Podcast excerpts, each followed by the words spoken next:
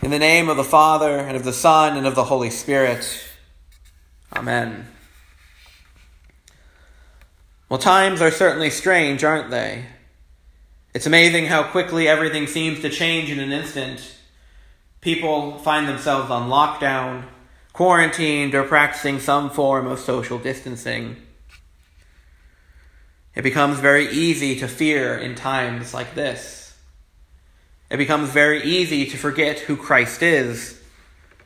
Very easy to forget what we learned in Epiphany not too long ago, where we saw Christ proclaimed as the Son of the living God, the very one by whom the universe was made and finds its being, the one who calms the winds and the waves, the one who cures sickness and ailment. But on the bright side, it becomes more and more clear that we are living in the end times. Every new day brings with it a notion that we are closer and closer to the second coming of Christ. Every morning means Christ's return is more and more imminent. And this should be a far more pressing thought to us than any virus, sickness, or illness we are dealing with. Because there will come a day which no one knows that will be an end to all of this. Those who have faith will be glorified and meet their Savior in their air. But those who don't will be cast aside into eternal fire. It all hinges upon who your Father is. Jesus' Father was clear. Like I said earlier, we've come through Epiphany, and his dominion over creation is not in doubt. He has revealed his sonship in the waters of the Jordan when the Father's voice split open the heavens and said, This is my Son with whom I am well pleased. He was declared King of the universe, the Son of the Almighty God by the Magi, who bowed down and offered to this babe in a manger gifts, fit only for a king. But who is your Father? The answer for humans, the answer for us, is a quite different one. And today, Jesus is not holding any punches. He calls out the Jewish people in today's reading, saying they are of their father, the devil. And so it is for you. Jesus, the very son of is the very son of God but there is no love for him in the hearts of his hearers. Through willful ignorance and denial, they ignored the testimonies of the patriarchs, the prophets, and then of the Son of God himself. They lied through their teeth so they could trust in their own understanding, their own version of the truth. And so it was that by their actions, they confessed their father to be the very father of lies, Satan, the devil. And it is no different even today. You and I do the same thing as the Jews back then by our actions. We're constantly confessing that the devil is our father. We turn our back on God because admitting that Jesus is the Christ means a whole shift in our worldview. It means that our physical health, our financial prosperity and security is not the number one priority. Hearing and keeping the Word of God is our number one priority.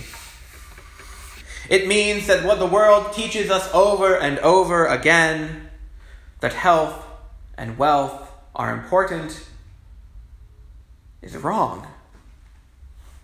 But we like our health. We like our rights. We like our normal way of living.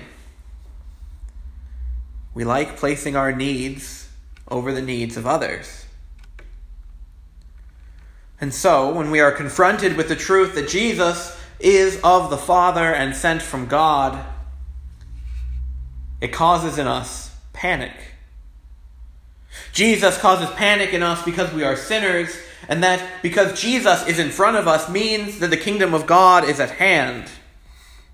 It means business as usual is gone, disrupted, over. It means that we have no one to blame but ourselves for the trials and tribulations of the world. Because we are sinners. And if Christ is who he says he is, then we are without doubt sons and daughters of the devil. No amount of effort on our part will separate us from Satan. Nothing will protect us from the reality that Christ is here and we are part of the wrong family. But it is a good thing that Christ is not like us. Of course, the temptation is to want and expect a Savior who is like us. We want someone magnificent who fits our understanding of glorious. We want someone who confirm, conforms to our words, who doesn't call out our sin, but simply sweeps it under a rug and ignores it. We want someone who honors us, who is impressive and prestigious, likable. Instead, the truth is much less glamorous in our eyes. Jesus is not like the old rabbis in whom the Jews trusted. He isn't elected or set up by the people as a leader. He is appointed, honored, and sent by God alone. He doesn't promote himself. He doesn't seek to grow his following so that he can increase his fame. He seeks to do the will of the Heavenly Father only. That is, he seeks to help and to forgive the sins of sinners like you. He doesn't hide from his neighbor in times of need, but comes to them and takes their sickness upon himself. He places the needs of others over his own. He doesn't lie to excuse himself from the work before him. He doesn't lie to avoid the reality that mankind has sold itself to the devil he speaks the truth. And he keeps the word of the Father and gladly does what he has been sent to do. Christ goes willingly, uncomplaining to the very people who rejected him, and he allows them to call him the Son of the Father, the Son of God, a liar and demon possessed. He allows them to accuse him of blasphemy, hang him up upon a tree as a curse. He allows them to pierce his hands and his feet, and to drive a spear into his side so that they might be healed.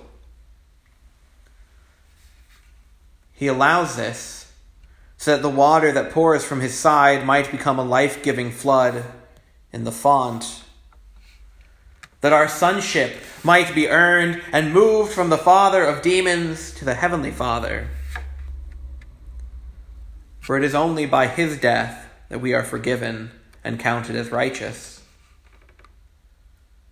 That day when Christ was crucified was the day that Abraham rejoiced to see.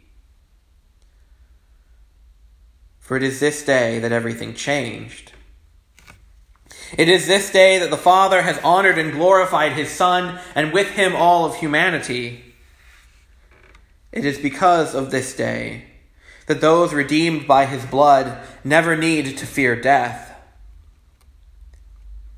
It is because of this day that you, as a child of God, bought by his own blood and washed in the waters of baptism, have comfort, because Christ has paid the price for your sin he has paid the adoption price. So, as the world continues to be enslaved to sin, death, and the devil, you know that by the blood of the Lamb, you are free from it all. And you are free because no matter what happens to you and your body here and now, you have a Father who cares for you and loves you more than anything else. You have a Father who covers you with his Son's death so that when you die, be it tomorrow, a year from now, or 80 years from now, you know that just as you are covered by Christ's death, so you are also covered by his resurrection. No amount of worry, anxiousness, or concern will change that. No plague, no sin, nothing can change that because Christ has said it. And because Christ is the one who never lies, the one who has done the will of God perfectly and given himself for you. Because the Son of God has claimed you as his own and promised that your sins are wiped clean and that your body will be resurrected and raised up to spend eternity with Christ where there is no more trials, where there is no more lies, where there is only peace and perfection.